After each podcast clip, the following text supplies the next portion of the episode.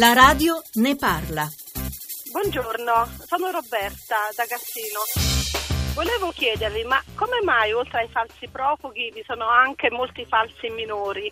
Io spesso sento la radio, leggo i giornali e, e noto che spesso, visto che fino a diciotto anni possono avere dei privilegi, dichiarano un'età inferiore ai diciotto anni. Ma ehm, possono questi ragazzi essere maggiormente controllati anche per la loro età? Grazie.